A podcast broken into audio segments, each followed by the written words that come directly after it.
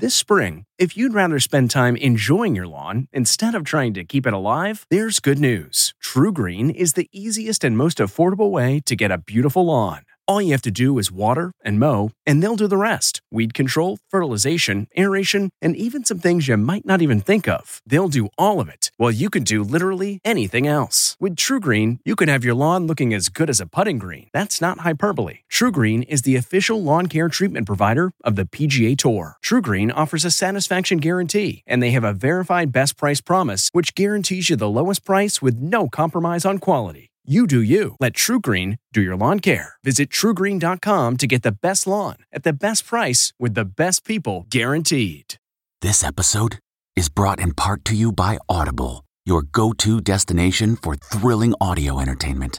Whether you're looking for a hair raising experience to enjoy while you're on the move or eager to dive into sinister and shocking tales, Audible has an exclusive collection of thrillers from best selling authors that will keep you on the edge of your seat like James Patterson's first audio only thriller, The Coldest Case.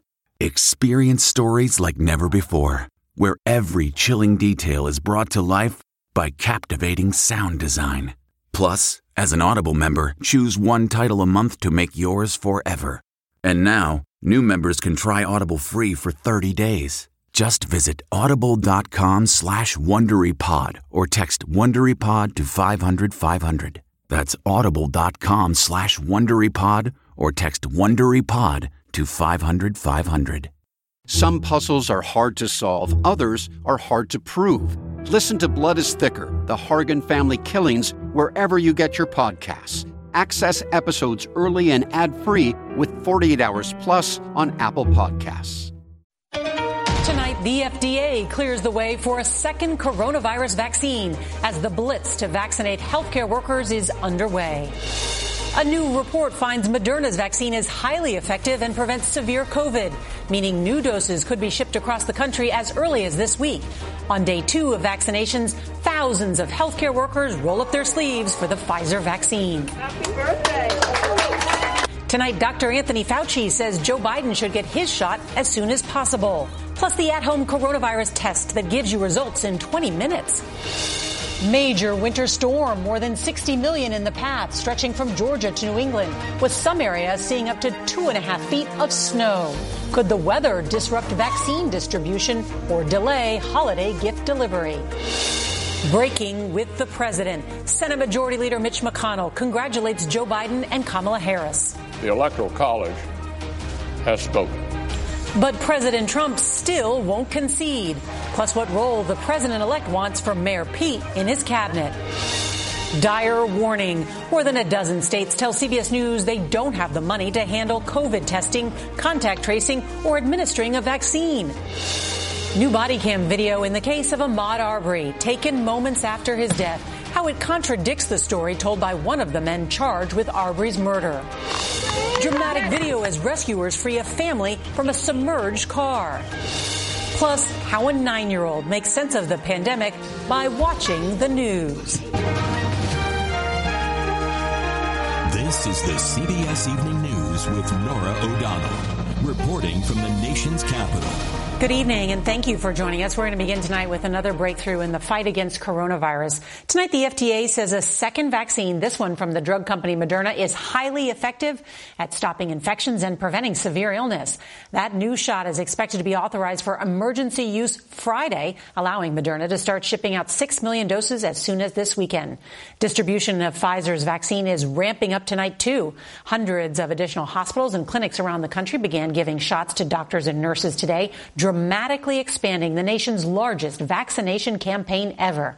But there are concerns tonight about just how far that program can go without funding from Congress, which has still not been approved. And with a fierce snowstorm heading for the East Coast, shipments of the vaccines, along with Christmas presents, could be delayed. About the only thing the storm won't slow down is the spread of the virus. As we come on the air, about 1,200 hospitals say people are now getting sick so quickly they are running out of medical staff to treat them. There are now more than 110,000 COVID patients in the hospitals here in the U.S. By tomorrow, experts say thousands of them will most likely be dead. We've got a lot of new reporting for you and your family, and our team is covering it all. CBS's Mola Lenghi is going to lead off our coverage tonight from New York City. Good evening, Mola. Well, good evening, Norah. Here at Mount Sinai Hospital in New York, which just seven, eight months ago was overwhelmed with COVID patients. They just wrapped up vaccinating their first round of healthcare workers. This as the uh, FDA were possibly days away, I should say, from having two authorized vaccines after the FDA review today signaled a strong endorsement. Tonight, a sign that vaccine reinforcements could be on the way. The FDA released new Moderna vaccine data ahead of the panel vote Thursday. The FDA says the vaccine overall is 94.5% effective. It's 100% effective in people 65 and older. Like the Pfizer vaccine, it's given in two doses, but Moderna's doses can be stored at normal refrigerator temperatures for 30 days. Six million doses could go out as soon as the FDA gives the green light we were kind of starting off with just a 50% requirement. And when we saw that particular number, it was like fantastic. This as frontline healthcare workers at another 425 hospitals began getting their shots of the Pfizer vaccine, including Dr. Rumesh Gidwani, he and his fellow doctors and nurses at New York's Mount Sinai Hospital were overcome with emotion. Is it hard to believe we've gotten here so quickly? It is indeed remarkable. And it's a beautiful thing to see everyone's hopes realized, everyone's hard work rewarded. Five vaccinations done. It was the same scene from Chicago to Houston. But the COVID death toll is mounting. With more than 110,000 people hospitalized, 76% of the nation's ICUs full. In California, Governor Gavin Newsom is preparing for a surge in deaths. 53 foot refrigerated storage units are currently standing by now in counties and at hospitals. We just had to order 5,000 additional body bags. In remembrance, bells at the National Cathedral in Washington, D.C. rang out 300 times to remember the 300,000 Americans who have lost their lives to the virus. Some remember all too well, like Dr. Gidwani, who in the early days of the pandemic kept a video diary of the daily emotional trauma. What could we have done better? What could we have done different? Could we have saved another life? But today, a new feeling hope. The hope is that this vaccine will finally extinguish this fire that's been raging. Well, health officials continue to stress that we are not yet in the clear, that this virus continues to spread, partly due to asymptomatic spread. But some good news on that front from the FDA today is they authorized a COVID test that you can take at home, receive results at home within 20 minutes, all without a prescription, and it's said to be 91% accurate, even among asymptomatic cases, Norah. Wow, that could be a game changer. Mola Lenghi. Thank you. Tonight, more than 60 million Americans are bracing for a powerful nor'easter. The same system dumped snow across the central plains today, but the storm is going to intensify before it wallops the east. Let's get the forecast now from CBS's Lonnie Quinn. All right, Lonnie, how bad is it going to get? Well, it's going to get a lot worse than it is right now. You talked about the, you know, the plains picking up a couple of inches. That storm system, as it moves from the plains to the northeast, once it bounces offshore, it's going to tap into all that Atlantic moisture, and that's when it blows up. But the question is this, Norah. Once it gets to the northeast, is it cold enough for this to be all snow? Or will it be a little too warm and maybe some rain mixes in? Right now, the rain snow line looks to set up right on top of New York City. So does New York City have a chance to see a foot of snow? They got a chance. But if that rain mixes in, the numbers are going to be lower. And remember, this is a nor'easter. It sets up offshore, big northeast winds. So whatever snow is falling, it's the heavy wet snow. It's going to be, you know, made more problematic by the winds blowing. Some power outages are, are, are going to be a possibility. And the amount of snow is about five to 10 inches for the northeast cities, from New York City over towards Providence. Outside the cities, 10 to 16 inches. And portions of Pennsylvania, that's where you're going to find the big numbers. Two feet or more. I saw some indications, Norah, possibly 30 inches in parts of Pennsylvania. So that's the latest, Norah. All right, Lonnie Quinn, thank you so much. Tonight, Senate Majority Leader Mitch McConnell is accepting the election result for the first time, publicly congratulating President elect Joe Biden for his victory. Now, this as Mr. Biden campaigns in Georgia, backing his party's bid to take control of the Senate from McConnell and Republicans. Here's CBS's Ed O'Keefe. President elect Joe Biden rallying Democrats in Georgia today after the Electoral College made his win official on Monday. I think all of you just taught Donald Trump a lesson. In this election, Georgia wasn't going to be bullied. For over five weeks, Senate Majority Leader Mitch McConnell refused to acknowledge Mr. Biden as president elect, staying silent as President Trump made baseless claims about voter fraud and pressured states to toss out their results. Today, McConnell gave in. The Electoral College has spoken. So today I want to congratulate President elect Joe Biden. Just minutes after McConnell's statement, the president showed he hasn't moved on again tweeting falsely that there's evidence of voter fraud. But Senator Mitt Romney said top Republicans must now speak out against Mr. Trump. We need to have people who are strong Trump supporters come out and say that as well, or, or you're going to continue to have well, this country divided, which is pretty dangerous. Mr. Biden told reporters this morning he and McConnell are now speaking and will be able to work together. We've always been straight with one another. But the reality is the Senate Republican majority stands in the way of the Biden agenda. And that's what brought the president elect to Georgia today. I need two senators from this state. I want to get something done. A win by Democrats Jon Ossoff and Raphael Warnock in January would give Democrats Senate control. And so Mr. Biden went after their Republican opponents, Senators Kelly Loeffler and David Perdue, for supporting the GOP legal fight that tried overturning the election results in Georgia and other battleground states. They fully embraced nullifying nearly 5 million Georgia votes. You might want to remember that come January 5th. Meanwhile, CBS News has learned that Mr. Biden is set to tap former rival Pete Buttigieg as transportation secretary. The 38 year old former Indiana mayor would be the first openly gay Senate confirmed cabinet official. Also tonight, Mr. Biden says he'll be vaccinated soon against COVID 19 and plans to do so publicly. As for the Biden inauguration, we know he'll be sworn in outside at the Capitol, but the usual inaugural parade here along Pennsylvania Avenue will be scaled back. Supporters are being asked to stay out of Washington and participate virtually. Norah? Ed O'Keefe, thank you. Tonight, health officials in more than a dozen states tell CBS News they do not have enough money to effectively administer a COVID vaccine or to continue testing and contact tracing. They're pleading for billions from the federal government. More now from CBS's Nancy Cordes in our series, Vaccinating America. In this two county swath of rural North Carolina, the money to fight COVID has all but run out. We have no indication of future funding um, past December 30th. Lisa Macon Harrison heads the local health department. She says her nurses are running on fumes after nine months of testing and tracking cases, which have doubled since Thanksgiving. And listen, I'll be calling you next week to check on you again. It's exponential. And that's before they have to mount a campaign to inoculate 100,000 residents.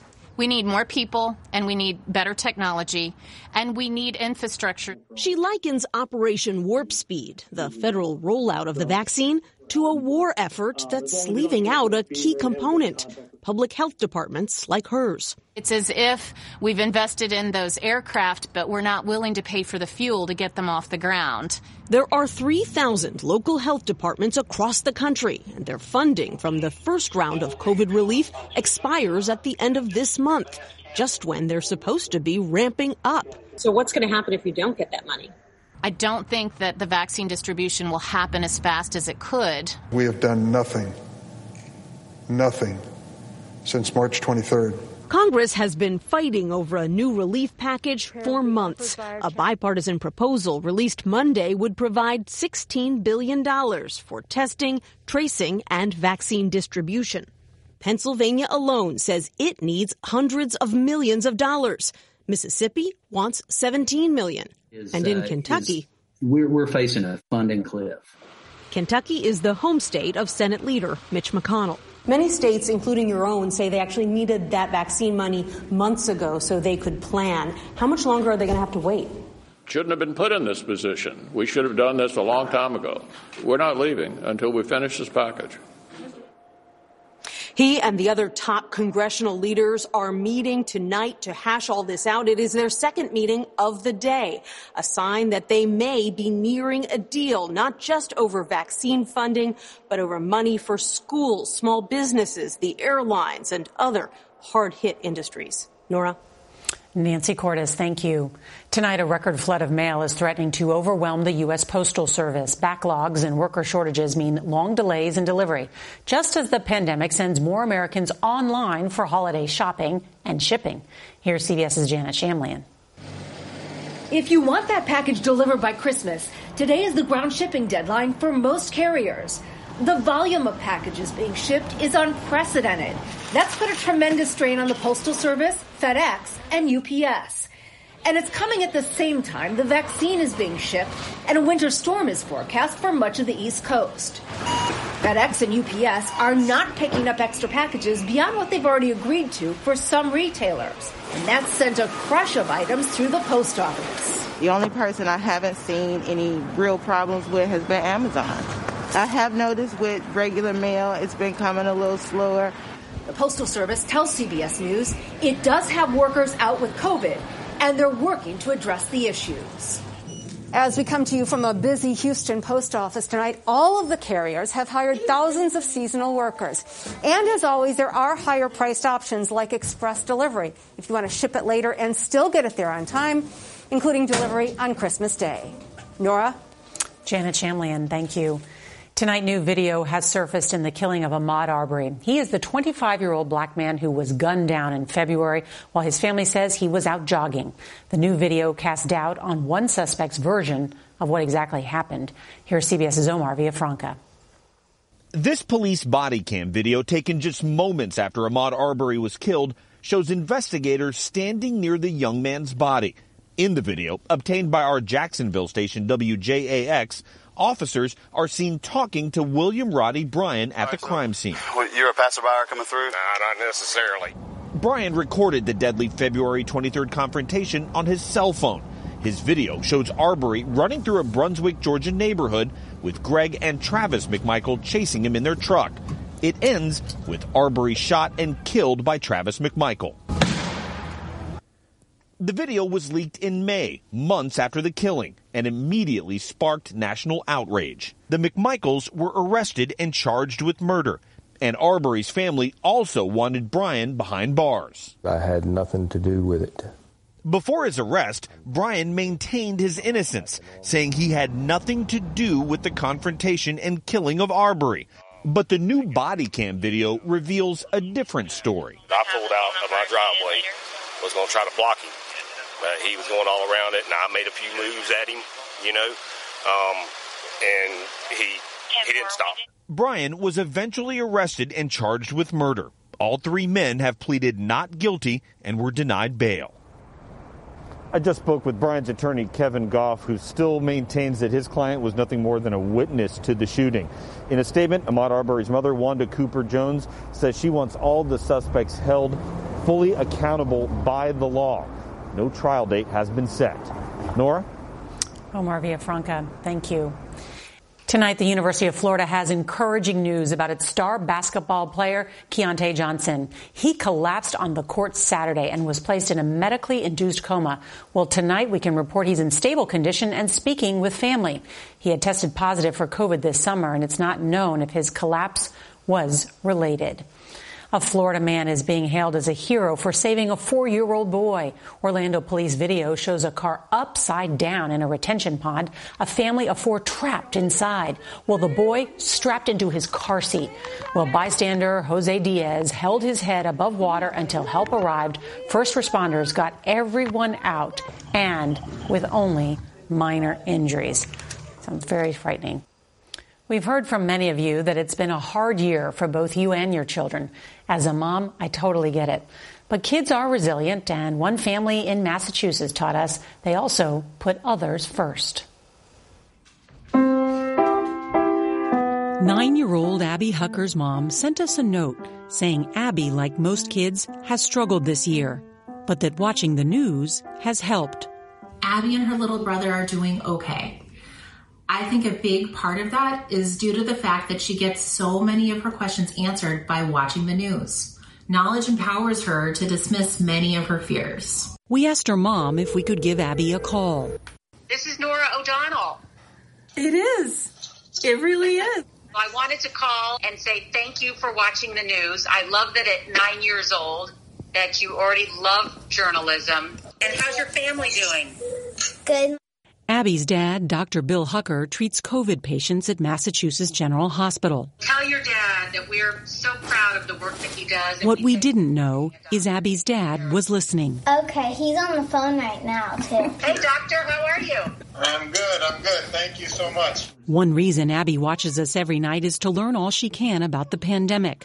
When she heard protective gear was in short supply, she offered her tooth fairy money to her dad's hospital. She sometimes goes weeks without hugging him as he quarantines to keep the family safe. Hi, guys. Bye. Abby's dad is her hero. How's it going? Uh, it's busy. Yeah. It's exploding, I would say. I was just in the ER. It's like a zoo down there. I'm from a family of doctors, so I admire so much what you do and the care that you provide people. I really appreciate that. I would say that what you do uh, matters a ton, too. So I thank you for what you do and how you do it and how you portray this crisis for everybody at home. I really appreciate it. And when Abby grows up, she says she wants to be a journalist. We want to thank her and her family for all that they do and for watching. Really excited about this tomorrow. Our series, Season of Giving, how a restaurant owner forced to shut down during the pandemic is still feeding the whole community. And if you can't watch us live, set your DVR so you can watch us later. That's tonight's CBS Evening News. I'm Norah O'Donnell. We'll see you right back here tomorrow. Good night. Have you ever wondered how to say good morning in Italian? Or what is goodbye in French? You can ask Alexa. Just say, What is happy birthday in German? Or how do you say hello in Japanese? Do you want to know how to say I love you in Spanish? Ask Alexa and start learning a new language today. Hi, it's Stephen Colbert, and I'm here to tell you about The Late Show Pod Show, which is the podcast of The Late Show with me, Stephen Colbert. And I'm here with my uh, producer of the podcast, Becca. Hi, Becca. Hi, Stephen. So, what do people get when they listen to The Late Show Pod Show? Let's, let's sell this thing. The extended moments, for sure, because we run out of time for broadcast, but we have plenty of time on the podcast. It's kind of like being a live audience member of the show because you get things that no one else hears. Listen to The Late Show Pod Show with Stephen Colbert wherever you get your podcasts.